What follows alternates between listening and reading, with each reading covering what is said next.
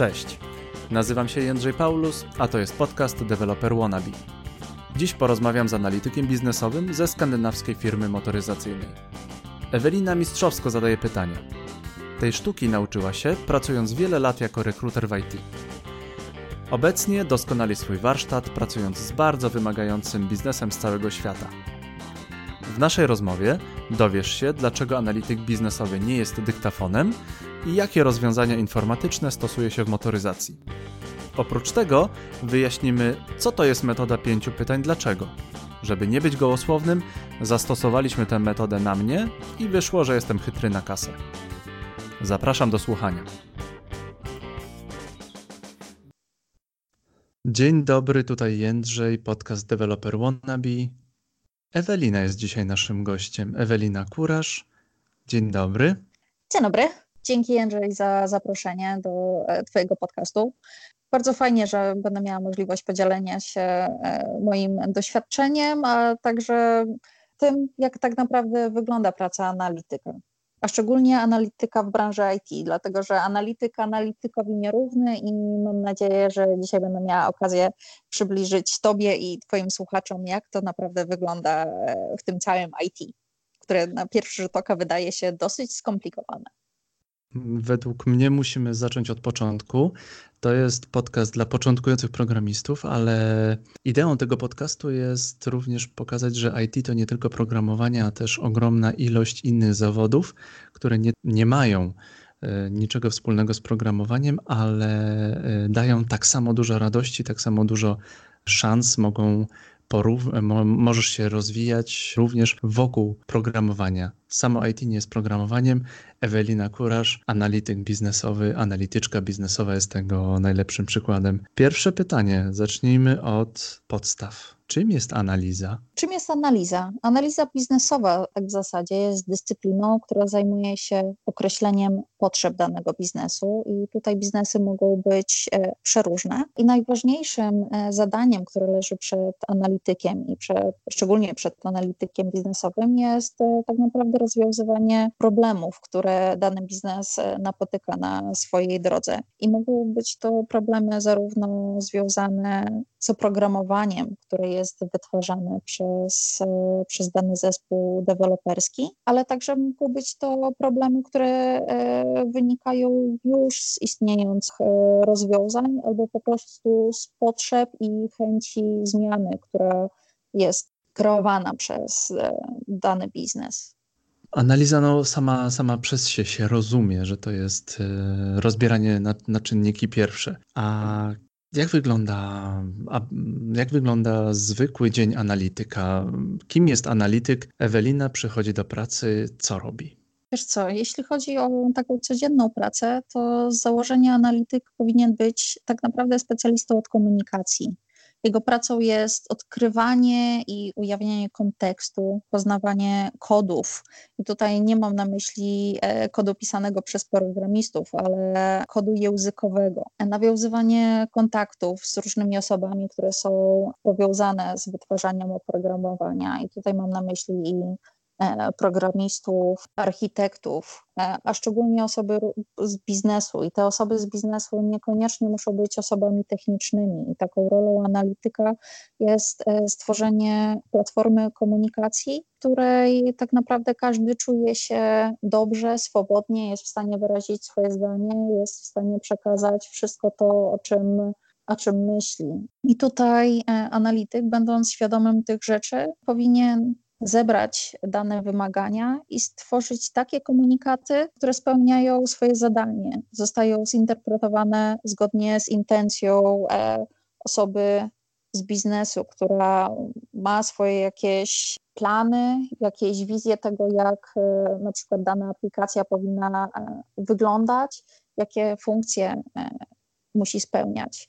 I analityk w swojej codziennej pracy powinien umieć weryfikować, że właśnie dokonał poprawnej interpretacji tych potrzeb, ale także analitycy są szkoleni do tego, żeby ogarniać wielowątkowość komunikacji, dlatego że biznes może wspominać o różnych kwestiach. Z jednej strony, że aplikacja powinna być e, user-friendly, czyli przyjazna dla użytkownika, a z drugiej strony powinna spełniać jakieś e, konkretne wymagania, że nie wiem, masz system kadrowo-płacowy, który powinien e, wyliczać bardzo dokładnie składowe wynagrodzenia albo jakichś benefitów pozapłacowych. Y, powinien dbać o to, żeby Twoja wypłata docierała do Ciebie konkretnie tego dnia, którego powinna, a nie z jakimś e, opóźnieniem. I tutaj analityk w swojej codziennej pracy musi się kontaktować naprawdę z bardzo dużą ilością osób, które czasami na pierwszy rzut oka nie są powiązane z projektem, więc musi dbać o to, żeby nawiązywać dobre relacje, żeby móc e, poprawnie określić różne potrzeby, cele, które stoją przed biznesem, bo tak naprawdę za, za każdą potrzebą stoją bardziej krótko lub długoterminowe plany, chociażby na rozwój organizacji, rozwój e, działu. I tutaj analityk musi ogarniać tak zwany bigger picture, czyli większy obraz tego, dlaczego dane potrzeby powstają, a dlaczego nie. Ale musi mieć też na uwadze to, e, jak, jakiego rodzaju organizacja jest przez niego wspierana, e, jakie są podstawy prawne do tego, żeby dane rozwiązanie e, tworzyć, jakie są ograniczenia chociażby prawne do tego, żeby w którymś kierunku się rozwijać, a w którymś niekoniecznie.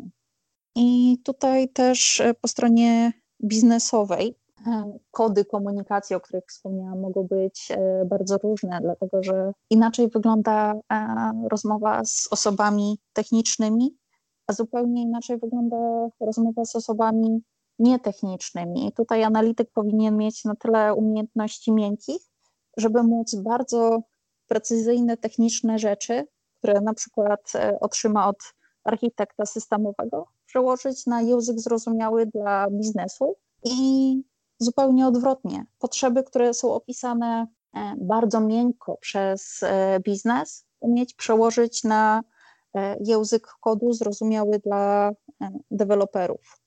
Ile w tym jest tłumaczenia z deweloperskiego na, nie wiem, biznesowy, a ile jest takiego twardego specjalisty w zawodzie analityka? Tu moje pytanie po prostu e, dotyczy tego, w jaki sposób po prostu się to odnaj odnajdujesz, w jaki sposób jesteś w stanie pomieścić w głowie wymagania deweloperów, wymagania biznesmenów, wymagania UX-u, UI, mm, nie wiem, wymagania końcowego użytkownika. W jaki sposób to się kombinuje, przekłada, aby wyszedł konkretny produkt? Powiem tak, z mojego doświadczenia wynika to, że żeby być dobrym analitykiem, który umie przekładać e, język techniczny na język biznesu, jest to, żeby interesować tym, co się, czym się zajmuje.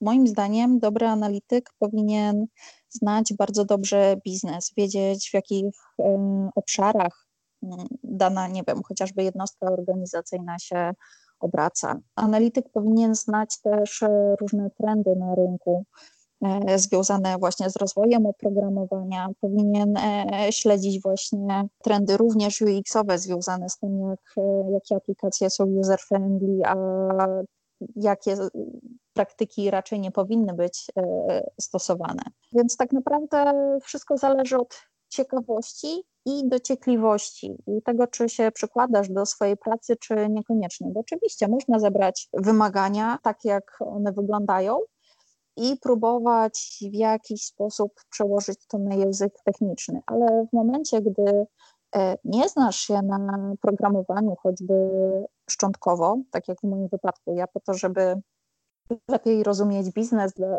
którego e, pracuję, nauczyłam się podstaw programowania, to e, uważam, że to jest bardzo przydatna kwestia. Nie uważam, że analityk powinien być osobą techniczną z wykształceniem stricte w IT, bo to nie jest najważniejsze moim zdaniem, ale ważne jest, żeby nauczyć się kodów, którymi posługują się ludzie, z którymi współpracujesz. Podkreślasz tutaj mocno komunikację i trochę taką działalność jakby wywiadowczą. Tak z jednej strony wiedzieć, e, co w trawie piszczy, z drugiej strony wiedzieć, jak to się robi, jeszcze z innej strony rozumieć język techniczny i jak to wszystko przekazać, żeby nie zrobił się, nie wiem, głuchy telefon, żeby, żebyś ty nie powiedziała komuś, mamy takie, takie wymagania, a koniec końców, żeby, nie wiem, nie zrobić nowej gry Mario.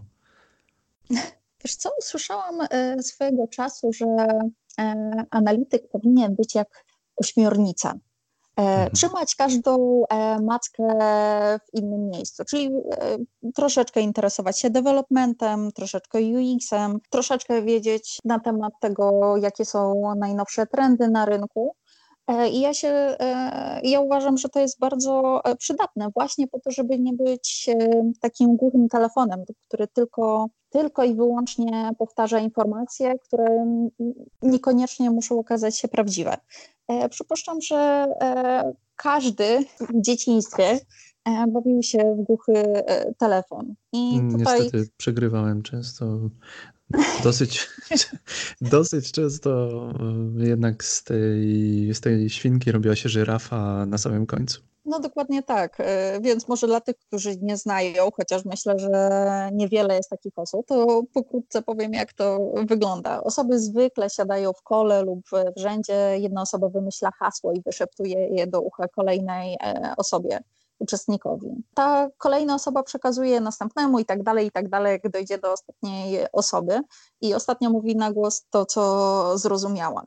I zazwyczaj, tak jak mówisz, jest to zupełnie inne słowo niż e, wymyślone hasło na początku. I powiem tak, e, mam dobry przykład, który niekoniecznie jest e, polskojęzyczny, dlatego że trudno mi było znaleźć odpowiednie słowa do, do tego, żeby wyrazić kontekst, ale Myślę, że w tej chwili nie ma to najmniejszego znaczenia. I tutaj takim przykładem są trzy słowa: ship, shit, shit. Tak w zasadzie są to trzy różne słowa, a tak naprawdę e, dla e, słuchacza, który niedokładnie przysłuchiwał się rozmowie, który był rozproszony czymś innym, tak naprawdę są tym samym.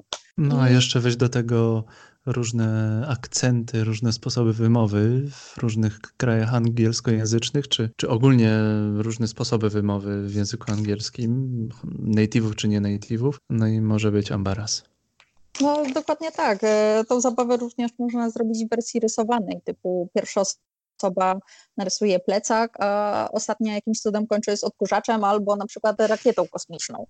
Także e, tak samo działa e, z analizą. Jeśli masz e, nie do końca skoncentrowanych uczestników spotkania, albo na przykład gdy pracujesz w zespołach rozproszonych, gdzie deweloperów masz w innej lokalizacji, biznes jest w innej lokalizacji, ty pracujesz zdalnie jeszcze z, z jakiegoś innego miejsca, bardzo ciężko zgrać wszystkich, żeby porozmawiali o tej samej porze, żeby na przykład strefa czasowa się zgadzała, żeby każdy miał na tyle czasu, żeby móc na e, spokojnie przemyśleć to, e, czego mu tak naprawdę e, potrzeba. To jest naprawdę bardzo trudne. Czasami też ograniczeniem są narzędzia, których używasz, bo może to być na przykład właśnie Skype, Skype for Business, albo może to być telefon, a jak wiemy, technologia lubi się psuć w najmniej oczekiwanym momencie, tak zwane Prawo Murphy'ego, nie? Dokładnie tak.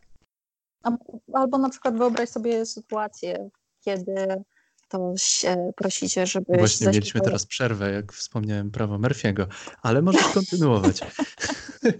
Okej, okay. E, więc Szanowny panie sobie, Murphy, że... wszystkiego dobrego i pozdrawiamy pana. Kontynuuj. Dokładnie. Dokładnie tak. Wyobraź sobie, że ktoś um, mówi do ciebie, a teraz zaśpiewaj e, ulubioną piosenkę. I wyobraź sobie, że ta osoba mówi to do tysiąca zgromadzonych e, osób. I tutaj taki komunikat możesz zrozumieć e, wieloznacznie, bo może to być, e, ktoś może zrozumieć, że zaśpiewaj ulubioną piosenkę osoby, która cię o to prosi, a ktoś inny może zrozumieć, że ta osoba prosi ciebie o zaśpiewanie twojej ulubionej piosenki. I tej e, sytuacji masz tysiąc osób i każda z tego tysiąca osób śpiewa zupełnie co innego, na inną tonację, innym głosem, jedna cicho, druga głośno, a tak naprawdę komunikat był bardzo prosty. I tak samo dzieje się w analizie, gdy używasz e, zdań, które z jednej strony wydają ci się proste, albo tobie się wydaje, że, że tak jest ok, bo przywykłeś do jednego sposobu komunikacji, albo pracujesz na jednym e, stanowisku i wykonujesz daną czynność przez kilka lat, więc jest to dla ciebie na przykład automatyczne i ty mhm. wykonujesz i część swoich obowiązków wykonujesz totalnie bezwiednie, a gdy ktoś prosi cię o opisanie tego, co, co robisz, to przychodzi ci to z trudnością, dla ciebie to jest bardzo oczywiste, a jak musisz to wytłumaczyć komuś innego, to, to nagle stajesz przed bardzo dużym wyzwaniem. I tak samo jest w analizie, że musisz wyciągać od ludzi informacje, które z jednej strony są proste, a z drugiej strony niekoniecznie. Albo musisz naprawdę zanalizować bardzo duże problemy związane na przykład z integracją systemową, gdzie masz do zintegrowania na przykład 14 systemów, które tak naprawdę muszą e, na koniec dnia robić jedną rzecz typu właśnie wspomniany system kadrowo-płacowy, który musi się na przykład integrować e, systemami księgowymi, systemami czasu pracy, systemami, które również zliczają chociażby benefity i z 11 innymi, które w jakiś sposób wpływa, wpływają na to, jak koniec końców wygląda Twoje wynagrodzenie. Więc musisz kłaść e, nacisk naprawdę na drobne rzeczy, które dla specjalisty w danym obszarze są proste, a dla ciebie niekoniecznie. I musisz umieć je zapisać w taki sposób, żeby później przekazać deweloperowi, żeby on mógł zapro e, zaprogramować w odpowiedni sposób rozwiązanie, które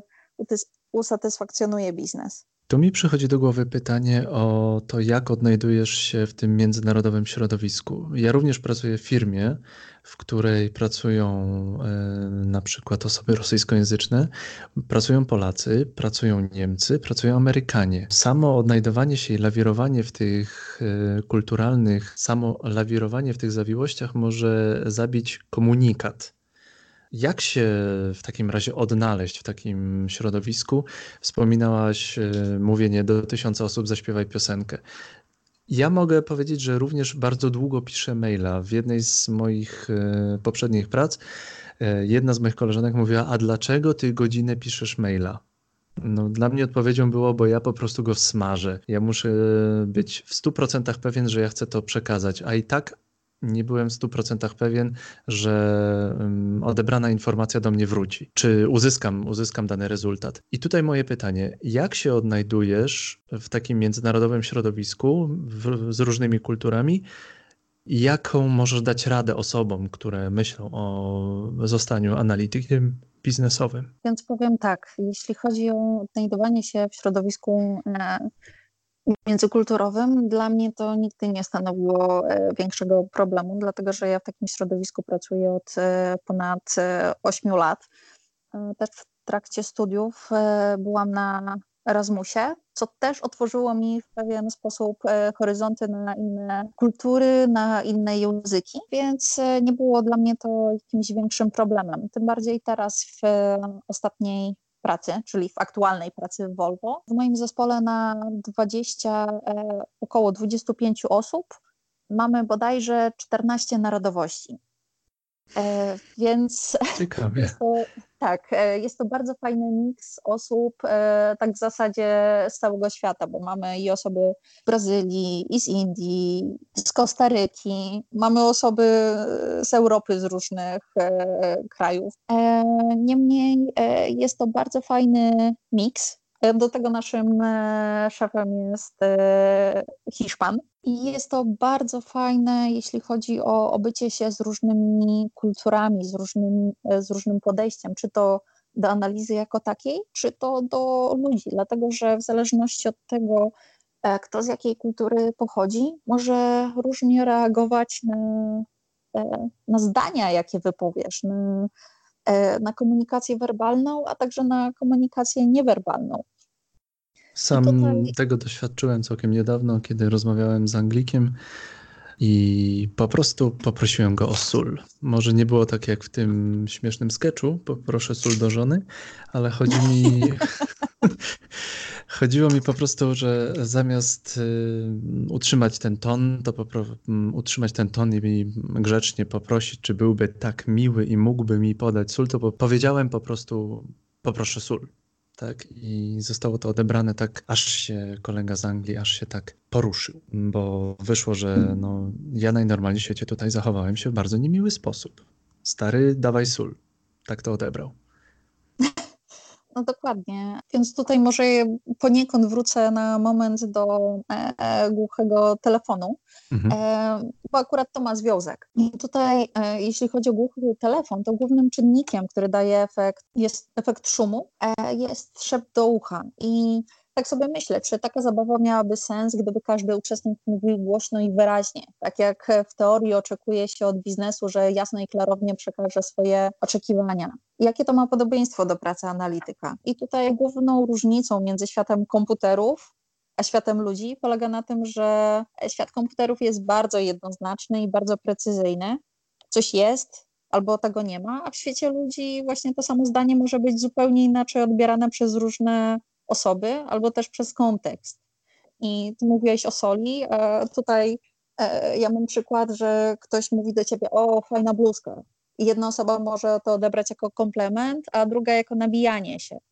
Albo to pewnie myślę, że część panów miała do czynienia e, z pewnymi wyzwaniami komunikacyjnymi. Jeśli dostają, zadają pytanie swojej lubej, kochanie, czy mogę iść z kolegami na piwo? i dostaję odpowiedź: rób co chcesz.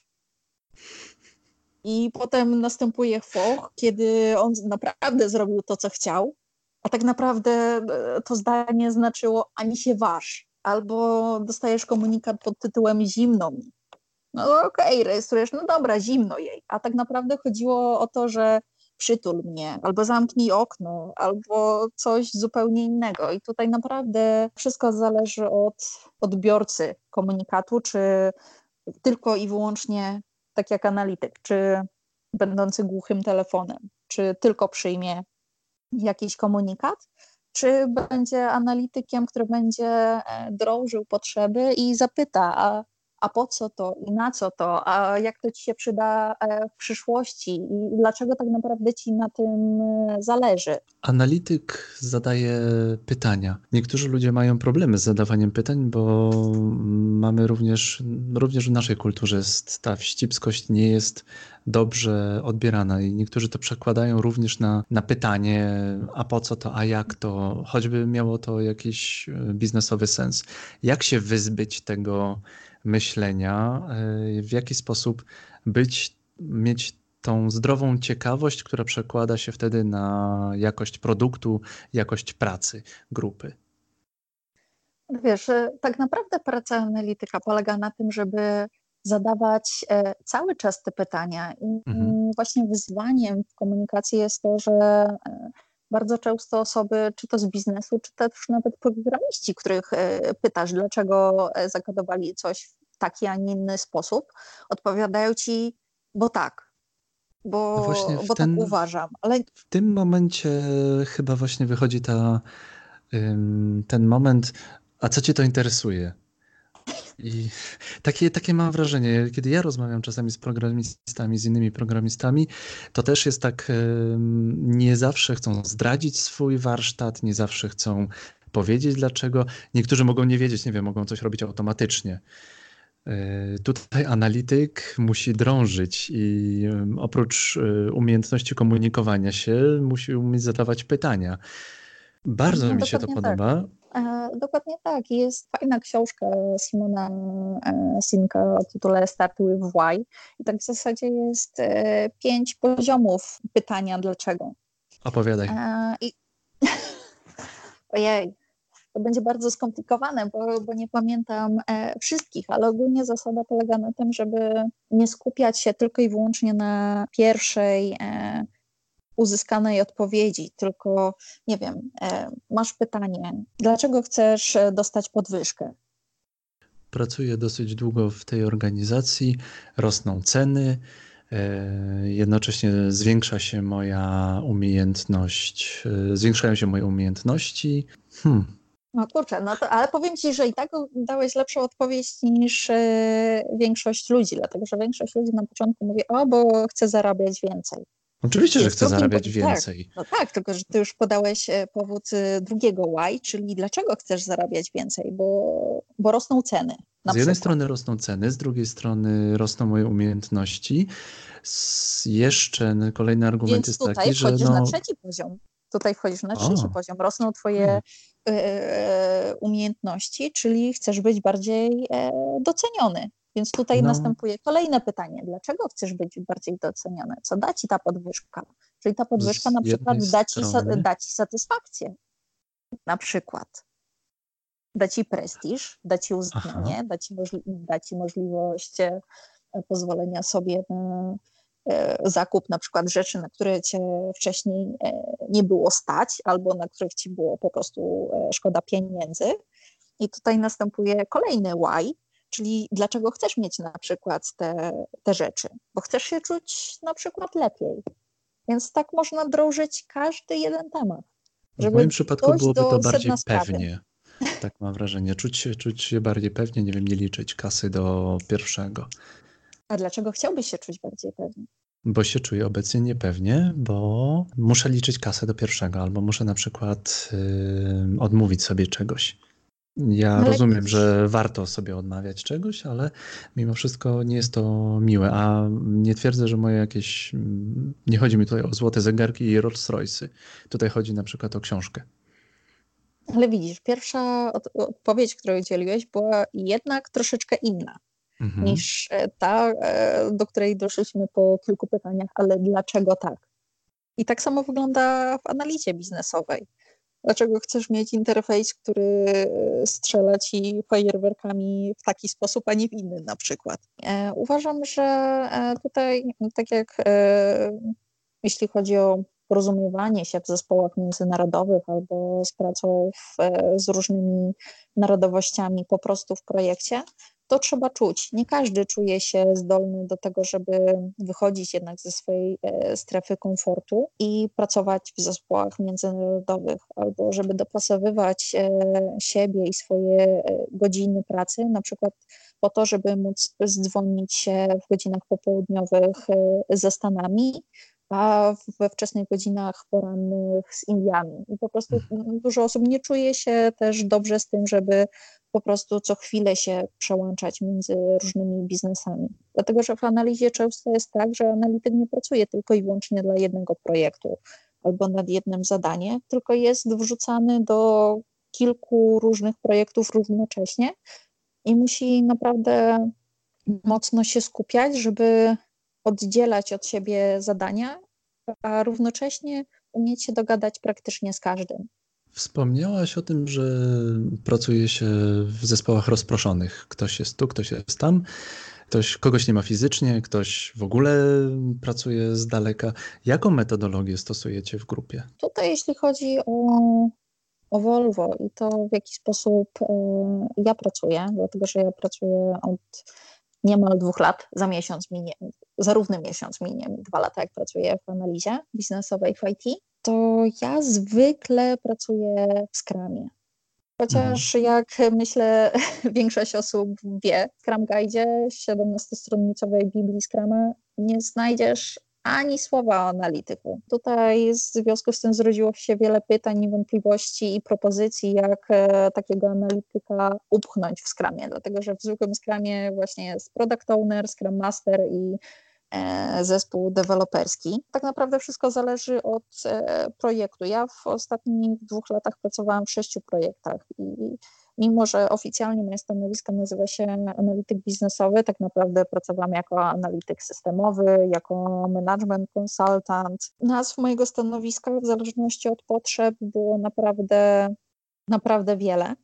I jeśli chodzi o upchnięcie, że tak obcesowo się wyrażę, e, analityka w skramie, to podejść jest e, wiele. I tutaj można właśnie użyć Agile'a, Agile BA, który jest e, moim zdaniem trochę dziwną e, hybrydą wymyśloną przez DSDM Consortium, ale także można użyć podejścia, które, które przedstawia International Institute of Business Analysis, czyli taki, jest taki dobry zestaw praktyk, które powinny zostać stosowane przez wszystkich analityków. I tak naprawdę wszystko sprowadza się do tego, żeby analityk był integralną częścią e, zespołu, dlatego że deweloperzy powinni się skupiać jednak na swojej pracy. Zwykle deweloperzy są osobami bardzo technicznymi, które niekoniecznie chcą wychodzić z swojej strefy komfortu i rozmawiać e, z biznesem albo nawet z testerami, albo nie wiem, product ownerem czy project managerem. Lubią się skupić tylko i wyłącznie na mięsie, które ich interesuje, czyli na programowaniu. I tak naprawdę mało ich interesuje to, czy biznes jest zadowolony, czy nie. Oni swoją pracę zrobili, zwykle najlepiej jak mogli, ale niekoniecznie umieją to przekazać e, w dobry sposób. I analityk powinien być właśnie, tak jak wspomniałam na początku, taką osobą, która jednak bierze do, do kupy po prostu wszystkie wymagania, wszystkie informacje i przekaże dalej, czy to właśnie do product ownera, czy stricte do osoby z biznesu, które, która jakieś wymagania przedstawiła odnośnie funkcjonalności chociażby. Pracujesz w Volvo. Volvo kojarzy mi się z ciężarówkami, z osobówkami, z jakimiś koparkami. Gdzie no, prawie tu trafiłeś. IT? Gdzie to IT? Okej, okay, no to może zacznę od tego, czym tak naprawdę zajmuje się Volvo Group, dlatego że ja pracuję w Volvo Group, w którego w skład wchodzi Volvo Trucks, Volvo Bus, Volvo Construction Equipment i Volvo Penta, czyli ciężarówki, autobusy, koparkoładowarki i co było zaskakujące również dla mnie, gdy dołączyłam do Volvo, Volvo Penta, czyli silniki motorowe do łodzi. Codziennie jest... coś nowego, fajnie. Dokładnie tak. A Volvo Cars jest zupełnie osobną firmą od jakichś 20 lat, co jest też zaskakującą informacją dla niektórych osób. Niemniej Volvo Cars jest y, zupełnie osobnym bytem. A wracając do tego, gdzie w tym wszystkim IT? IT jest wszędzie, bo nieważne, czy, czy pracujesz dla ciężarówek, czy dla autobusów, tak naprawdę każde, każde z pojazdów, jaki używasz, tak naprawdę posiada jakieś oprogramowanie, jakieś sterowniki, więc to mogą być sterowniki nie, niekoniecznie programowane tak stricte, ale mogą być to systemy typu embedded, bardzo niskopoziomowe. Może IT może zaprogramować jakieś systemy produkcyjne, które wspierają e, linię produkcyjną autobusów albo koparkołatowarek. IT może stworzyć system do zamawiania części do, do autobusu, który wspiera e, całe zaplecze logistyczne związane tutaj z dostarczaniem, e, dostarczaniem wspomnianych części. IT może dostarczyć aplikacje biznesowe, które, które wspierają codzienną pracę działu księgowego, który na przykład e, rozlicza wszystkie faktury związane z zamówieniem nowych pojazdów. IT może wspierać, nie wiem, chociażby system odklikiwania się na, e, w systemie czasu pracy, albo, nie wiem, tworzyć aplikacje, które są e, stricte biznesowe, ale powiązane z jakąś jednostką organizacyjną typu, nie wiem, aplikacja do zamawiania e, e, i zarządzania szkoleniami, albo aplikacje, które pomogą ci e, zarządzić, nie wiem, jakąś zmianą. Także IT jest tak naprawdę wszędzie i dotyka wszystkich, wszystkich obszarów w każdym jednym biznesie. To jest coś fajnego. Ja miałem kiedyś pewien, e, pewną styczność z Volvo, ale z Volvo Cars. Tam z kolei IT zawierało się na przykład w tym, że bardzo dużym problemem było tłumaczenie na różne języki danego menu, a szczególnie na język rosyjski, ponieważ tu okazywało się, wyskakiwały bardzo często bugi w menu, polegające na tym, że cyrylica w jakiś sposób e, reagowała z kodem. To było e, coś niesamowitego, a potem bardzo fajna rzecz pojawiła się w Rosji, polegająca na tym, że bardzo dużo aut było kupowane z Niemiec, a nie można było wtedy danego systemu przerobić na język rosyjski, czyli przetłumaczyć na język rosyjski, bo z jednej strony gwarancje, z drugiej strony mimo wszystko były to auta już przechodzone. No rozumiem. Ja akurat pracuję teraz w projekcie, w którym między innymi yy, dewelopujemy aplikację, która służy do zamawiania e, wszelkiego rodzaju tłumaczeń, instrukcji do, na różne języki. Także, tak, żeby łatwiej było, nie wiem, chociażby zamówić jakiś sprzęt. To nie są, niekoniecznie są instrukcje użytkowe do użytkowania danego sprzętu, ale instrukcje, e, jak coś zrobić. Na przykład moją ulubioną e, aplikacją tak jeszcze wracając do, e, e, do tematu tego, co robi IT, nie wiem, chociażby w trakach, to była aplikacja na e, aplikacja mobilna właśnie na jakiegoś iPada albo coś ten deseń, nie pamiętam teraz konkretnie, chyba na iPada, gdzie mogłeś sobie poskładać swoją e, własną ciężarówkę. Byłeś sobie przedstawicielem handlowym na przykład, który przychodził do jakiegoś klienta i bo już wiedziałeś, że ten klient chciałby kupić u ciebie e, ciężarówkę. No i na tej aplikacji miałeś możliwość e, wybrania sobie koloru, kół, różnego rodzaju, nie wiem, rodzaju naczepy, która będzie w tej twojej e, ciężarówce, plus e, miliony różnych innych rzeczy, z których będzie się składać twoja ciężarówka. To składałeś to sobie na iPadzie i tak naprawdę kliknąłeś przycisk send i to szło dalej do zamówienia, że taka ciężarówka, a nie inna powinna zostać stworzona dla tego konkretnego klienta. Jako duży, mały chłopiec, to ja bym chyba po prostu siedział w tej aplikacji dzień i noc i sobie składał ciężarówki, ale chcę, Powiem tak, chcę. Chcę to, dokładnie. Powiem Ci szczerze, że ja również bardzo to chciałam, bo to rozwiązanie bardzo, e, bardzo mi się e, podobało. Była też inna fajna apka, która też budziła mój zachwyt. Była e, apka jakieś systemy zainstalowane w kołach ciężarówek, gdzie na przykład mówiło ci, że nie wiem, poluzowała ci się śrubka taka, taka, kole i to wysyłało jakieś powiadomienia do najbliższego serwisu i w tym serwisie miałeś informację, e, już ludzie w serwisie dostawali informację, że za ileś tam za jakiś tam czas pojawi się ciężarówka, w której się taka, taka śrubka poluzowała, więc już osoby w serwisie były gotowe na wymianę, więc ty nie traciłeś czasu czekając w kolejce, bo już e, osoby w serwisie były poinformowane o tym, czego ci tak naprawdę trzeba. Albo nie wiem, że ci się ciśnienie w kole ci spadło, więc też musisz się e, pojawić w serwisie i tobie jako kierowcy pokazywało, gdzie znajduje się najbliższy serwis. To jest taka rzecz, którą ja cenię w IT, e, ta orientacja na człowieka. Tutaj do, dosyć dużych słów użyję, ale e, jeżeli aplikacja wie, że poluzowała mi się śrubka i muszę, nie wiem, dostaję powiadomienie, e, warsztat dostaje powiadomienie, koniec końców ja wtedy muszę dojechać do tego warsztatu, no i użyję wielkich słów, to jest bardzo takie ludzkie podejście dla, można nawet powiedzieć, dla, dla dobrej ludzkości, żeby dany kierowca po prostu, no może niekoniecznie będzie to jakiś ogromny wypadek, ale przynajmniej e, zapobieganie jakimś poważniejszym wypadkom. Od jednej śrubki może się zacząć, może się skończyć na czymś bardziej poważnym. Bardzo, bardzo doceniam takie aplikacje. No wiesz, ale to też jest właśnie praca nie tylko IT, tylko we współpracy z konstruktorami, z e, osobami z produkcji.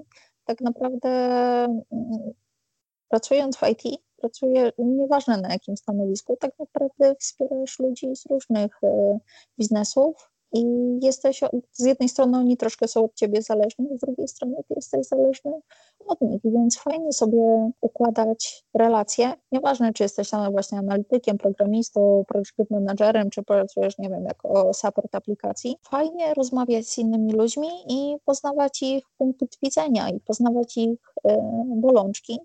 Bo tak naprawdę, tak jak E, ja pracuję w Volvo. Dostarczamy rozwiązania dla klienta wewnętrznego, co oznacza, że możesz dostarczać system tak naprawdę do kolegi, który siedzi dwa biurka od ciebie. I to twój kolega, z którym na, e, w innych warunkach chodzisz, nie wiem, e, na kawę do coffee roomu albo grasz w piłkarzyki w przerwie lunchowej, E, kilka dni później może być Twoim klientem, który składa Ci wymagania. I tak naprawdę zależy Ci na tym, żeby dostarczyć jak najlepsze rozwiązanie, które nie tylko e, zapewni jakieś podstawowe funkcjonalności, ale które e, przyniesie jakąś wartość daną Twojemu klientowi, który, tak jak wspomniałam, może być Twoim kolegą z biurka obok. No tak naprawdę na koniec dnia chodzi o to, żeby każdy był zadowolony i czuł satysfakcję z tego, co, co robi. No i granie do jednej bramki. Zdecydowanie tak. No, fajna rzecz, fajna. Wszystkim polecam. Odkryłem to dobrych kilka lat temu i wciąż doskonale. Cudowna rzecz. Wspomniałaś o dobrych praktykach, o zbiorach dobrych praktyk. Jak to odbija się w praktyce? Jak to wygląda w praktyce? Wiemy o tym, że jest teoria, że jest praktyka. Bardzo często e, to praktycy wiedzą o wiele więcej niż teoretycy no to e, praktyce.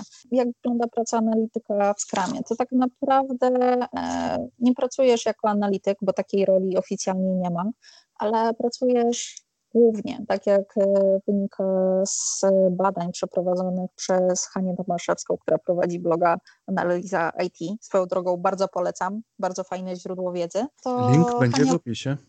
Tak, dokładnie tak.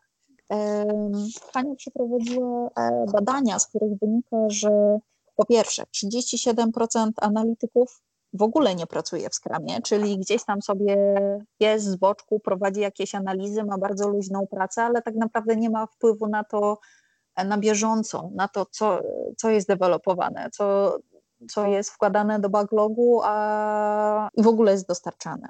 32% analityków pracuje po prostu jako członek zespołu skramowego. I tutaj jako, jako członek zespołu skramowego mam na myśli, że ma rolę trochę analityka, trochę testera, trochę osoby, która próbuje ogarnąć, jak wygląda system. 19% analityków pracuje jako product owner, czyli z mojej perspektywy rozmawia poniekąd sam ze sobą, dlatego że mnie się wydaje, to może być niezdrowe w którymś momencie. Trochę tak, dlatego że rola product ownera i analityka biznesowego e, stoi trochę w sprzeczności do siebie, dlatego że product owner zwykle powinien być osobą z biznesu, która mówi, co tak naprawdę jest najbardziej potrzebne e, ze strony biznesowej, wywiera jakieś naciski związane z tym, jak, coś, jak szybko coś powinno być zrobione, a jak nie. A analityk ma na, za zadanie e, przekazać bardziej, dlaczego coś powinno być zrobione, dlaczego coś powinno być szybciej, powinien mieć rozeznanie, że na przykład e, jakiś komponent, nie wiem, na przykład wydaje się bardzo prosty do zaprogramowania, ale porozmawiał z architektem, porozmawiał e, z programistą i jeszcze z testerem i okazuje się nagle, że że jednak z jakiegoś drobnego elementu nagle zrobiła się wielka kobyła, która przynosi dużo trudności i analityk musi e, zadecydować, a przynajmniej wesprzeć biznes w decyzji, która odwlecze na przykład albo e, wdrożenie czegoś, albo wydłuży deadline, albo sprawi, że e, na nowo trzeba będzie przeestymować E, wykonanie czegoś, a dla product ownera to, to jednak wszystko fajnie by było, żeby było na już i jak najszybciej. A analityk musi wziąć pod uwagę potrzeby nie tylko biznesu, ale w, już w trakcie developmentu musi brać też pod uwagę, że tak powiem, wydolność e, zespołu deweloperskiego, który dane, dane rozwiązanie dostarcza. I tutaj, tutaj jeszcze deadline'y wchodzą, tak? A, tak, no, pracując w Scrumie to zwykle e, sprinty trwają około dwóch tygodni, więc w backlogu muszą być rzeczy na, na tyle małe, żeby dało się szybko dostarczyć i zweryfikować, czy dany feature wygląda tak, jak powinien, czy może niekoniecznie. I analiza musi być na tyle, e, tyle mała i na tyle konkretna, żeby się zmieścić w tym dwutygodniowym sprincie. Z perspektywy product ownera to niekoniecznie musi tak wyglądać. Dlatego, tak jak wspomniałam, moim zdaniem rola product ownera i analityka biznesowego stoi ze sobą troszeczkę e, w sprzeczności. I tutaj jeszcze wracając do statystyk, 8% analityków pracuje jako pomocnik product ownera i tutaj moim zdaniem jest też troszkę e, wyzwań, dlatego że Tutaj trzeba mieć się bardzo na baczności, żeby, żeby nie produkować e, dwóch kanałów komunikacji, że product owner coś sobie e, mówi do zespołu i do biznesu, a analityk mówi coś zupełnie innego. Tutaj trzeba bardzo pilnować, żeby mieć wspólny przekaz do wszystkich użytkowników. A czy to nie jest marnowanie potencjału zarówno zespołu, jak i analityka, jak i product ownera? Z mojej perspektywy tak, ale to jest moje osobiste zdanie. I też e, co do mojego zdania, czasami jest tak, że analitycy z krótkim stażem pracy nie są traktowani poważnie, dlatego że jest sobie osoba, która pracuje 5, 7, 10 lat w danym e, biznesie i wydaje się, że że wie wszystko, bo, bo już długo współpracowała i tak dalej. A z drugiej strony bardzo często ludzie, którzy pracują po kilka, kilkanaście lat w jednym e, projekcie albo w jednym obszarze. Mam nadzieję, że tutaj nikogo nie obrażę, ale tak wygląda z mojego doświadczenia po prostu, że jak osoby pracują w jednym obszarze bardzo długo, to mają tendencję do tego, żeby zamykać się na na nowości. A tak jak wspomniałam na początku naszej rozmowy, moim zdaniem e, dobry analityk powinien, powinien być otwarty na, na różne możliwości, na informacje płynące z różne, różnego rodzaju źródeł, znać, znać najnowsze trendy, komunikować się chociażby nawet z innymi projektami, które mogły robić podobne rzeczy. A czasami osoby z długim doświadczeniem niekoniecznie chcą słuchać zdania innych i uważają, że ich rodzaj prawdy jest najprawdziwszą prawdą. Panie, co mnie tu będziesz gadać? O 15 lat tutaj robię, tak? Tak, oczywiście są y, wyjątki od tej reguły. Nie będę mówić, że nie, dlatego że znam osoby, y, które mają bardzo bogate doświadczenie i świetnie się od takich osób uczyć podejścia i do biznesu jako takiego, i do analizy, i do zdobywania danych, i utrzymywania relacji biznesowych. Ale są też osoby, które uważają, że moje zdanie jest e, najmojsze i nic ci do tego. Ciężko się pracuje z takimi osobami? Tak, ale ja myślę, że na każdą osobę jest sposób. I tutaj też metoda why, start with why, 5Y e, jest odpowiednia, dlatego że dobry analityk e, czasami mam wrażenie, że jest, e, powinien być dobrym psychoanalitykiem, który jest w stanie wpłynąć na, na osoby, z którymi rozmawia. I tutaj nie mówię, że przekonać do swojego zdania, tylko w tym sensie, że powinien próbować odkryć motywacje, które stoją za różnymi osobami i co tak naprawdę je drive'uje w życiu i z czego wynikają ich decyzje. I tak samo jest właśnie z osobami, które, które trudno przekonać do innego punktu widzenia. Na takie osoby również jest sposób. Y, trochę dłużej to zwykle zajmuje, ale tak naprawdę liczy się rozmowa i podejście do, do drugiego człowieka. Wiesz, dzięki Tobie właśnie zrozumiałem, że w jakiejś części ja się również poruszam na styku IT i biznesu. Po pierwsze, to ja dziękuję, to jest mi, to jest e, fajnie otworzyłaś kolejny horyzont, nie wiem, wyzwanie z jednej strony. Jak wygląda u Ciebie w firmie zderzenie biznes kontra IT? Ty również jesteś tą osobą, która musi tłumaczyć z IT na biznesowy, odwrotnie, musisz gadać z produkt ownerem. Jak wygląda praca analityka na styku biznes kontra IT? Myślę, że jest bardzo e, ciekawy temat. Zamieniam Wiesz. się w słuch. wiesz, to, że rozumiemy się wzajemnie i umiemy sobie przetłumaczyć znaczenia w obie strony, to nie wszystko. Jeśli masz do czynienia z konfliktami interesów, to dopiero zaczyna się zabawa. Każdy z nas, obstawiam w swojej karierze, stanął e, w obliczu takiego dylematu. Biznes napotyka jakiś problem i żąda szybkiego i taniego rozwiązania. Nasz ten e, trójkąt e, tanio, szybko i bodajże Jakościowo? Dokładnie. I możesz wybrać tylko dwa. Był raz taki mem o panu, który ma pięknie narysowanego Pegaza i musi tanio zrobić swojemu klientowi tatuaż. No i ten tatuaż nie do końca wychodzi, bo, no bo tani. Dokładnie. Ja ostatnio e, widziałam e, takiego e, mema, ale ze spawaczem. Dokładnie. I był e, spawacz od 15 do 30 dolarów i dwa rodzaje spawu. Jeden taki po prostu okropny, że nie dało się na to patrzeć, a drugi idealny. I komentarz był do tego taki. Ten górny, czyli ten okropny jest za 15 dolarów, a za 30 jest ten perfekcyjny. Tutaj najprawdopodobniej musisz często argumentować wartość danego produktu czy rozwiązania, prawda? Dokładnie tak, bo, czas, bo taniej niekoniecznie znaczy lepiej. Wiadomo, że taniej zwykle jest szybciej, ale trzeba mieć tak e, naprawdę na uwadze ten szerszy obraz, bo co z tego, że teraz e, szybko dostarczymy jakieś e, rozwiązanie, a, a za jakieś 2-3 miesiące coś się wysypie i tak naprawdę trzeba będzie drugie tyle czasu poświęcić na development ponowny. Więc tak jak wspomniałam, pewnie ty też miałeś w swojej karierze taki dylemat, gdzie ty chciałbyś szybko, albo twój klient chciałby szybko i tanio, a niekoniecznie to, e, to wychodzi. Czasami jest też tak, że e, biznes sam podsuwa jakieś e, proste rozwiązanie i programiści jak słyszą takie rzeczy, że o biznes chciałby w taki sposób,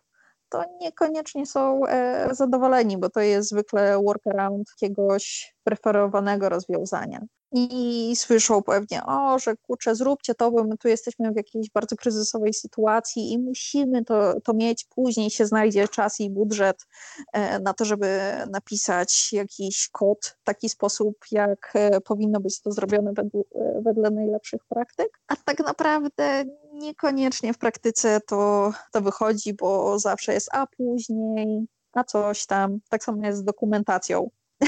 A ktoś zachorował. Tak, dokładnie. A to się zrobi, jak będzie wolna chwila. I wiesz, z jednej strony mamy biznes, który ma potrzebę otrzymania jakiegoś szybkiego rozwiązania, rozumiesz ich, a z drugiej strony masz IT, czyli swoich e, programistów, z którymi chcesz żyć w dobrych e, relacjach, którzy chcą się rozwijać i którzy chcą utrzymywać system zgodnie z tymi dobrymi praktykami. Chcą mieć poczucie, że robią coś fajnego, z czego mogą być zadowoleni i dumni kurczę, chyba wydaje mi się, że nic nie sprawia większej satysfakcji niż e, programiście, niż to, że ktoś mu robi code review i jest wszystko super. Kod tryska fajerwerkami, że nikt się nie czepia tego, dlaczego w taki, a nie inny sposób to, e, to napisałeś. No a przy okazji, jak już napiszesz raz porządnie kod, to później jak nawet jeśli zostaniesz jakąś CRK, czyli change request e, do tego, co powinieneś zrobić, to łatwiej ci zrobić to w kodzie, który jest fajnie napisany, a nie w jakimś e, totalnym bałaganie. I tutaj myślę, że jest się z jednej strony rozumie się biznes, który chce mieć coś szybko i, i tanio, a z drugiej strony rozumiesz tych programistów, którzy jednak chcą coś zrobić e, fajnie. Ale zdarza się też tak, że ludzie z biznesu mają jakieś, jakieś pojęcie o tego, co się dzieje po stronie programistów. Czasami rozumieją, że, że nie można dłużej e, obchodzić e, czegoś, kleić na taśmę, bo no, nie wychodzi. Tak naprawdę to, to w dłuższej perspektywie nie ma, nie ma większego sensu. Więc e, będąc analitykiem, fajnie jest umieć pomagać klientowi, ale też pomagać i zespołowi, i firmie jako takiej w planowaniu i rozwiązywaniu problemów, w zadawaniu odpowiednich pytań, które cię tak naprawdę doprowadzą do sedna sprawy. No i tutaj musisz mieć też na uwadze to, że powinieneś być pewny, pewien siebie jako analityk, ale też e, uważać albo, albo wzmacniać swoją zdroworozsądkową ocenę, intuicję, ale też właśnie wspomnianą kilkukrotnie umiejętność zadawania właściwych pytań. I to też nie znaczy, że analityk nie może się mylić. A i owszem, analityk może się mylić, bo nie musi być specjalistą od każdego rodzaju technologii, od każdej możliwej aplikacji. I on też bardzo często zadaje pytania pomocnicze i dla, jeśli on czegoś nie rozumie, to dopytuje architektów, dopytuje programistów, dopytuje Google'a, jak coś działa, bo jeśli nie chce kogoś, kogoś osobiście męczyć. Więc to moim zdaniem to nie jest żaden wstyd, że ktoś czegoś nie wie. Wstydem jest to, że ktoś nie wie, a nie dopytuje. I pozwala e, to, że jego niewiedza wpływa później na to, jak e, rozwiązywane są jakieś e, problemy. Według mnie to jest bardzo zdrowe podejście. Pytać, pytać, pytać. Miejscami sam miewam problemy, żeby zadać jeszcze pięć dodatkowych pytań, ale wtedy w tyle głowy mam sytuację, kiedy nie zadałem tych pytań gdzieś kiedyś i potem się posypało i po prostu sprzątanie było na dwa tygodnie zamiast y, na przykład, nie wiem, produkcji na tydzień. No dokładnie, więc pozwól sobie się mylić. To nie jest naprawdę żaden wstyd i rzadko kiedy ma się pełen obraz sytuacji. Trzeba używać, nie wiem, argumentów albo narysować sobie jakąś e, mindmapę na, na tablicy albo jakiś flow parafrazować, upewniać się nawet po kilka razy, czy na pewno e, dobrze zrozumiałeś to, co ktoś do ciebie powiedział, i czy osoba, z którą rozmawiasz, na pewno, jeśli szczególnie kiedy masz e, kilka osób, które uczestniczy w rozmowie, że wszyscy zrozumieli to dokładnie tak samo. Po prostu kwestia bycia dobrym analitykiem polega na tym, żeby dochodzić jak najbliżej sedna sprawy, żeby po prostu zrozumieć biznes i żeby robić analizę, a nie notatki. Żeby nie być właśnie dyktafonem, który tylko i wyłącznie nagrywa. Właśnie chciałem się tutaj zapytać, zbierasz informacje, komunikujesz się z ludźmi, jak uniknąć tego, że, żebyś nie była dyktafonem, bo to w koniec końców może się okazać, że będziesz jakąś taką panią, jak nie wiem, w przedszkolu. Proszę pani, a Jacek powiedział, a potem przyjdzie Zosia, która powie, że Krysia powiedziała, tak? I wtedy ty musisz zebrać informacje, ale jednocześnie musisz uniknąć bycia dyktafonem. Jak to zrobić? Sprawdzaj, kto mówi, czy dana osoba jest właściwą osobą, która musi przekazać jakieś informacje Upewniaj się co do znaczenia informacji, które uzyskałeś. Sprawdzaj, czy twoi współrozmówcy rozumieją e, różne zagadnienia tak samo jak e, ty. Kształcaj się w, nie wiem, w terminologii biznesowej, w terminologii technicznej, po to, żeby właśnie rozumieć to, co osoby bardzo biznesowe i bardzo techniczne do ciebie mówią, żeby właśnie nie tworzyć suchych notatek, żeby tworzyć analizę i flow, które, które wesprą zarówno biznes, jak i programistów, żeby praca była bardzo miła i przyjemna i bardzo szybko udało się rozwiązać daną, e, dany problem, daną e, sytuację. I tutaj wydaje mi się, że dobry analityk usprawnia komunikację między biznesem i IT, bo poznaje pojęcia używane w różnych obszarach stara się zrozumieć, co jest ważne dla obu stron, nie tylko zapisywać wymagania, ale właśnie starać się zrozumieć, co tak naprawdę kryje się za danymi e, pragnieniami. Poświęca czas zarówno programistom, żeby zrozumieć, na czym tak naprawdę wygląda ich praca. Dla mnie akurat e, programowanie to jest magia, ja byłam e, naprawdę, ja byłam bardzo zafascynowana programowaniem, dlatego że ja nie wiem, czy ja wspomniałam, że ja wcześniej przez 6 lat e, byłam e, rekruterem w IT. I właśnie podczas pracy w rekrutacji zaczęłam się uczyć programowania, właśnie po to, żeby być bardziej partnerem do rozmowy dla, dla moich kandydatów, niż tylko panią, która zadaje pytania a później ta wiedza przydała się już pracując stricte w analizie biznesowej. Więc wydaje mi się, że tutaj wyjaśnianie sobie nawzajem znaczeń jest e, również bardzo, bardzo istotną e, kwestią i też e, zrozumienie samego biznesu, branży, procesów. Więc jeśli chodzi o kolejne zalety, dlatego że zalet jest naprawdę wiele, to to, że analityk ustala poniekąd kryteria sukcesu, czyli co, e, co powinno być osiągnięte, e, żeby projekt dowieść e, do końca. Analityk wyszykuje i, i ocenia rozwiązania, dlatego że masz na przykład projekt, w którym musisz, nie wiem, znaleźć odpowiedni system backendowy do przechowywania danych i masz kilkanaście możliwości skorzystania z różnych baz danych albo z różnych hurtowni danych, więc musisz ocenić to, która hurtownia jest najlepsza. Porównujesz, nie wiem, e, wydajność, pojemność, e, poziom wszelakich zabezpieczeń, czy, czy to w jakiś sposób poziom autoryzacji, czy to w jakiś sposób można się dostać do tych e, baz danych. Więc przy okazji, prócz tego, że ty wnosisz wartość do projektu, bo, bo jesteś obeznany w jakimś temacie, bo zrobiłeś do, dogłębną analizę, to przy okazji sam siebie dokształcasz, a im lepszy, bardziej obeznany analityk, tym lepiej dla projektu, dlatego że później na bazie swoich doświadczeń z innych obszarów jest w stanie wesprzeć e, inne projekty. No i analityk, tak jak wspomniałam też wcześniej, usprawnia komunikację w zespole, dlatego że tak naprawdę jego głównym zadaniem jest to, żeby, żeby każdy w jego towarzystwie czuł się dobrze i miło, żeby się otworzył, żeby opowiadał, nie wiem, o wadach, głównie w zasadzie o wadach danego rozwiązania, bo zwykle łatwiej jest znaleźć zalety, dlaczego coś jest ok, ale ludzie boją się mówić, dlaczego coś nie powinno być zrobione w taki, a nie inny sposób. A jeśli utrzymujesz dobre relacje, jesteś osobą e, kontaktową, otwartą, przy której inni czują, że mogą powiedzieć wszystko, jesteś w stanie dowiedzieć się naprawdę o wiele więcej. A gdybyś miała tak wymienić pięć cech, które powinien mieć analityk, jesteś w stanie tak z, na hop z głowy? Hmm.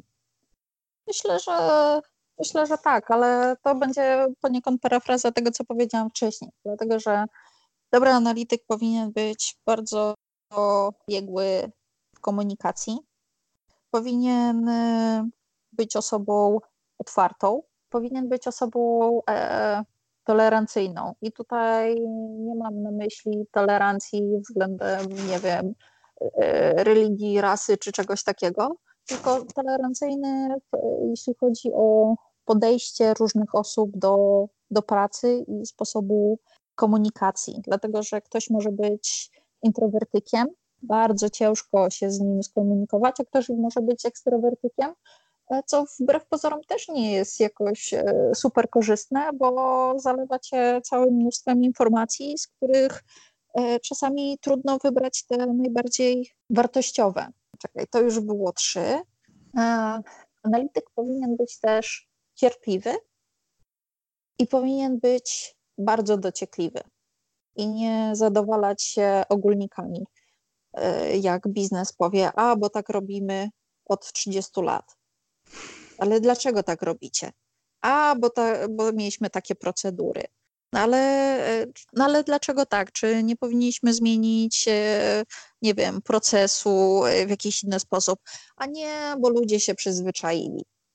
Ale wiesz, nigdy nie ma, nie ma procesu, którego nie da się obejść albo którego nie da się zmienić. Tutaj e, wszystko zależy od podejścia ludzi, z którymi się pracuje. A dobry analityk powinien być w stanie wywierać się dobrymi argumentami, czyli dobrą analizą, którą e, wykona wcześniej na podstawie wszelkich informacji, jakie zebrał, powinien być w stanie przekonać biznes, że takie, a nie inne rozwiązanie będzie dla niego najlepsze, mimo że czasami nie jest to rozwiązanie najlepsze albo najbardziej efektywne, albo najtańsze na pierwszy rzut oka. Ewelino, wymieniłaś pięć ciekawych cech do wypracowania tak naprawdę. E, a jak zostać analitykiem? To jest pytanie, które jest e, równocześnie e, bardzo łatwe i bardzo trudne. Trochę jak kot Schrödingera, trochę żywy, a trochę martwy. W pudełku, tak. Dokładnie tak. Dlatego, że nie ma jednej recepty, jak zostać analitykiem. Bardzo wiele osób pytało, co, na, co należy zrobić, żeby się przebranżowić, tak jak było to w moim przypadku. Ale ja uważam, że najlepszą metodą jest po prostu chcieć, być dociekliwym, znajdować fajnych i ciekawych e, ludzi, którzy cię zainspirują do zmiany ale też którzy są Ci w stanie polecić jakieś fajne materiały, ale tak naprawdę nieważne, czy Ci ktoś poleci jakieś materiały, pokaże Ci palcem, co masz robić, to z moim zdaniem to nie jest do końca efektywne, bo wtedy nie jesteś analitykiem z krwi i kości, który sam sobie wyszukuje rozwiązań. Jeśli chodzi o mnie, to i moją przygodę z analizą. Zaczęło się w zasadzie od tego, że kilka lat temu poszłam na konferencję IT, e, jeszcze mieszkając w Krakowie, na której poznałam naprawdę fantastycznych, wartościowych ludzi, którzy pokazali mi, że świat IT jest naprawdę bardzo fajny, bo moje podejście kilka lat temu było dosyć stereotypowe, że programiści to, no, no przepraszam, ale że program... tak, siedzą w piwnicy z długimi włosami w jakimś pulowerku albo swetrze na, na zamek i są po prostu no-life'ami, którzy oprócz programowania to grają w gry. I w zasadzie nic więcej. Wtedy na tej konferencji w pracy, w której się wtedy znajdowałam, poznałam fantastycznych ludzi, którzy pokazali mi zupełnie inny obraz tego, jak wygląda praca w świecie IT. I wtedy zaczęłam trochę więcej szukać na temat najpierw programowania, bo tak jak powiedziałam, ja zaczęłam od podstaw y, programowania i stricte też z mojej ówczesnej karierze skoncentrowałam się na rekrutacjach IT czyli miałam na co dzień do czynienia z programistami, głównie .NETA, bo akurat to mnie najbardziej interesowało, ale też y, z deweloperami mobilnymi na przykład. E, I zaczęłam po prostu dopytywać, dlaczego coś działa tak, a nie inaczej. To na początku przydawało się w rekrutacji, żeby móc łatwiej w cudzysłowie sprzedać projekt, czyli dopytać się programistów o co tak naprawdę w tym siedzi, żeby móc łatwiej przekonać kandydatów do dołączenia do firmy, a później dzięki temu ja miałam obraz tego, jak wyglądają tak naprawdę te, te systemy. I wtedy zaczęłam właśnie czytać też e, fajne blogi, jak wspomniany chociażby blog e, Hani Tomaszewskiej Analiza IT, do którego, tak jak wspomniałeś wcześniej, link będzie załączony w materiałach, bo to jest naprawdę e, świetnie, świetnie prowadzona narracja dotycząca tego, e, co można robić jako analityk, ale jak też powiększać swoją wiedzę w zupełnie różnych e, innych e, obszarach powiązanych z analizą, ale stricte analizą nie będących, ale też różne szkolenia, chociażby na Plural Site. Myślę, że Plural Site jest znany programistom wszelakim, dlatego że tam jest bardzo dużo szkoleń. U nas w firmie akurat jest fajne to, że, że jest to bezpłatne narzędzie, ale wiem, że można też w wersji tri trialowej bezpłatnej, bodajże dwu albo trzytygodniowej sobie założyć konto i popróbować szkolenia, więc to, to akurat też bardzo polecam do, do poduchy przelecieć kilka albo kilkanaście slajdów swoimi materiałami, ale jest też bardzo dużo TEDxów i po prostu konferencji IT, które naprawdę z całego serca polecam. Nawet jeśli nie jest się osobą bardzo techniczną, to takie konferencje dają możliwość poznania fajnych ludzi, którzy są w stanie zarazić się pasją do tego, co, co robią. Na koniec chciałbym zadać jeszcze pytanie o najfajniejszym projekcie, w jakim brałaś udział. Co było takim mięsem, takim takim kręcącym cię projektem? Jeszcze wiesz co, najfajniejszym, a zarazem najtrudniejszym projektem był mój pierwszy projekt. Trzeba się było wbić, tak? To raz, ale to było bardziej skomplikowane, dlatego że e, mnie zajęło troszeczkę ponad rok, zanim e, się przebranżowiłam, zanim dostałam swoją pierwszą pracę jako analityk, ale wiesz, obczytałam się bardzo wielu książek, byłam na konferencjach, zrobiłam na własną rękę kilkanaście kursów i szkoleń i wydawało mi się, że wiem naprawdę dużo. A dołączyłam do projektu, który tak naprawdę zweryfikował e, to, co znałam z teorii, do praktyki, która czasami nijak się miała do, do najlepszych praktyk wyczytanych w różnych materiałach i mówiąc szczerze, przez pierwszy miesiąc pracy zastanawiałam się, jak sfingować własną śmierć i nie przychodzić więcej do tej pracy. A projekt był e, bardzo fajny tak naprawdę, bo to był wspomniany już dzisiaj nawet e, system kadrowo-płacowy, który był wdrażany dla trzech spółek e, Volvo w Polsce. I praca polega na tym, żeby zintegrować e, systemy, dlatego że każda ze spółek operowała troszeczkę innym systemem przez kogo innego dostarczanym. I na początku analizy wiedzieliśmy o tym, że jest trzy systemy do, e, do zintegrowania, co i tak jest sporą ilością, biorąc pod uwagę e, organizację, w której pracuje kilka tysięcy osób. A na koniec projektu tak naprawdę okazało się, że zintegrowaliśmy 14 systemów. O, mam. Dokładnie tak. Z jednej strony to był projekt, który wymagał też bardzo wielu podróży służbowych po Polsce, ale wymagał też bardzo wielu umiejętności komunikacyjnych, dlatego że musiałam prowadzić rozmowy z osobami tak totalnie nietechnicznymi, dla których właśnie świata IT to byli panowie w pulowerkach siedzący w piwnicy poniekąd, a osobami bardzo technicznymi ze świata IT, które no, niekoniecznie były dobre w komunikację. Więc byłam takim pomostem, który łączył ten świat nietechniczny z bardzo technicznym, a te systemy, które integrowaliśmy, były w teorii były zbliżone, dlatego że były albo kadrowe, albo płacowe i ogólnie poruszały się w zakresie przetwarzania danych osobowych, w tym informacji związanych z zarobkami, co swoją drogą też wymagało ode mnie wiedzy, jak zabezpieczyć te dane przed, e, przed wyciekiem. Dlatego, że no, to akurat wiąże się z bardzo dużymi restrykcjami związanymi tutaj z GDPR-em i z prawem pracy, więc tutaj mieliśmy też bardzo dużą e, presję. Bo no, nie chciałbyś, żeby informacja o Twoich zarobkach wyciekła gdzieś do sieci, albo żeby dokładnie, albo że przysłowiowy Jan Kowalski miał e, wjazd e, do Twoich danych osobowych. I, nie, i bo weźmie kredyt narobić. na mnie. No na przykład.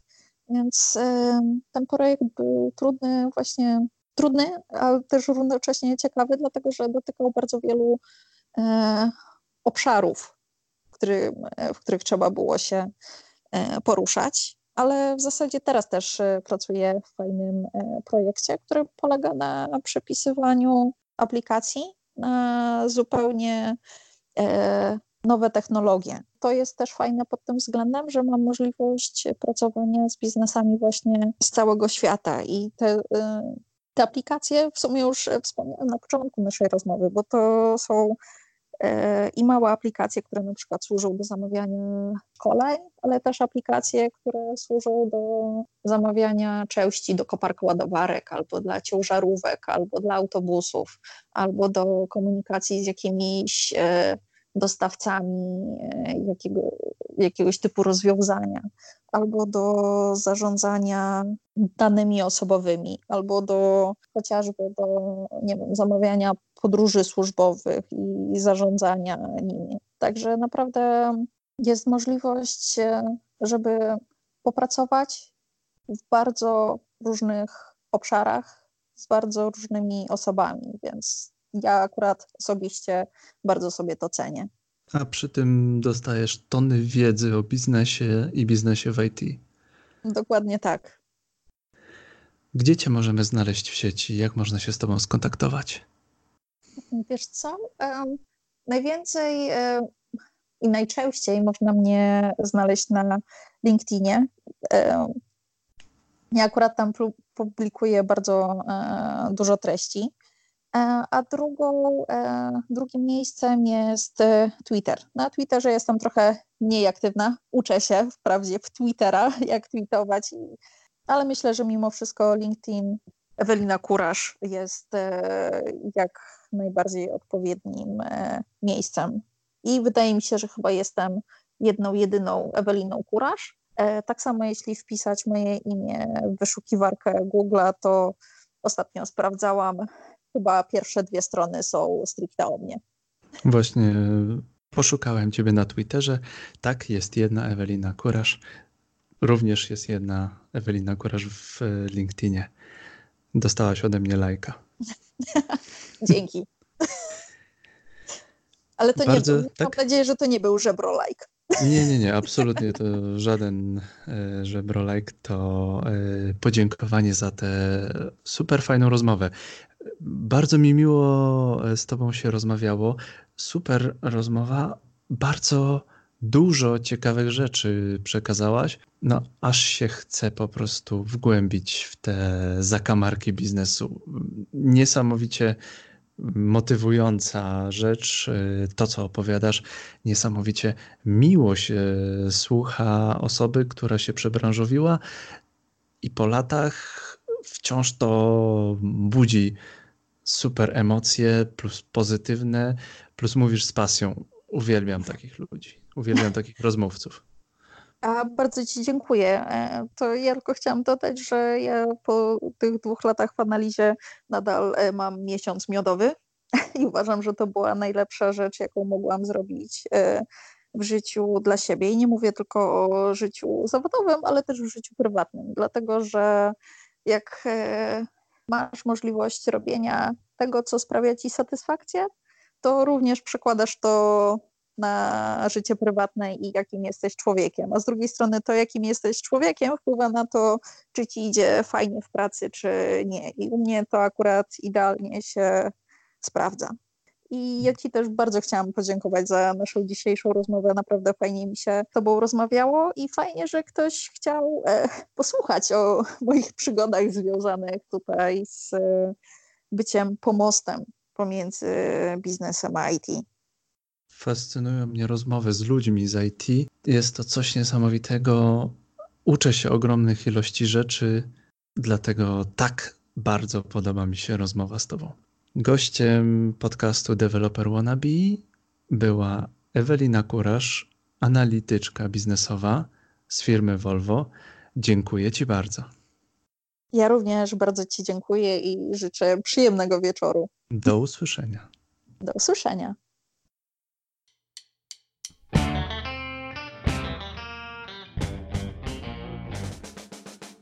Dziękujemy, że byłeś z nami. Zachęcamy do zadawania pytań oraz do komentowania. Jesteśmy dostępni w iTunes, Spotify, Google, na YouTube oraz w wielu aplikacjach podcastowych. Jeśli podoba Ci się nasza praca i chcesz nas wesprzeć, będziemy wdzięczni za 5 gwiazdek w iTunes, udostępnienie nagrania albo powiedzenie o nas swoim znajomym. Do usłyszenia w następnym odcinku. Cześć!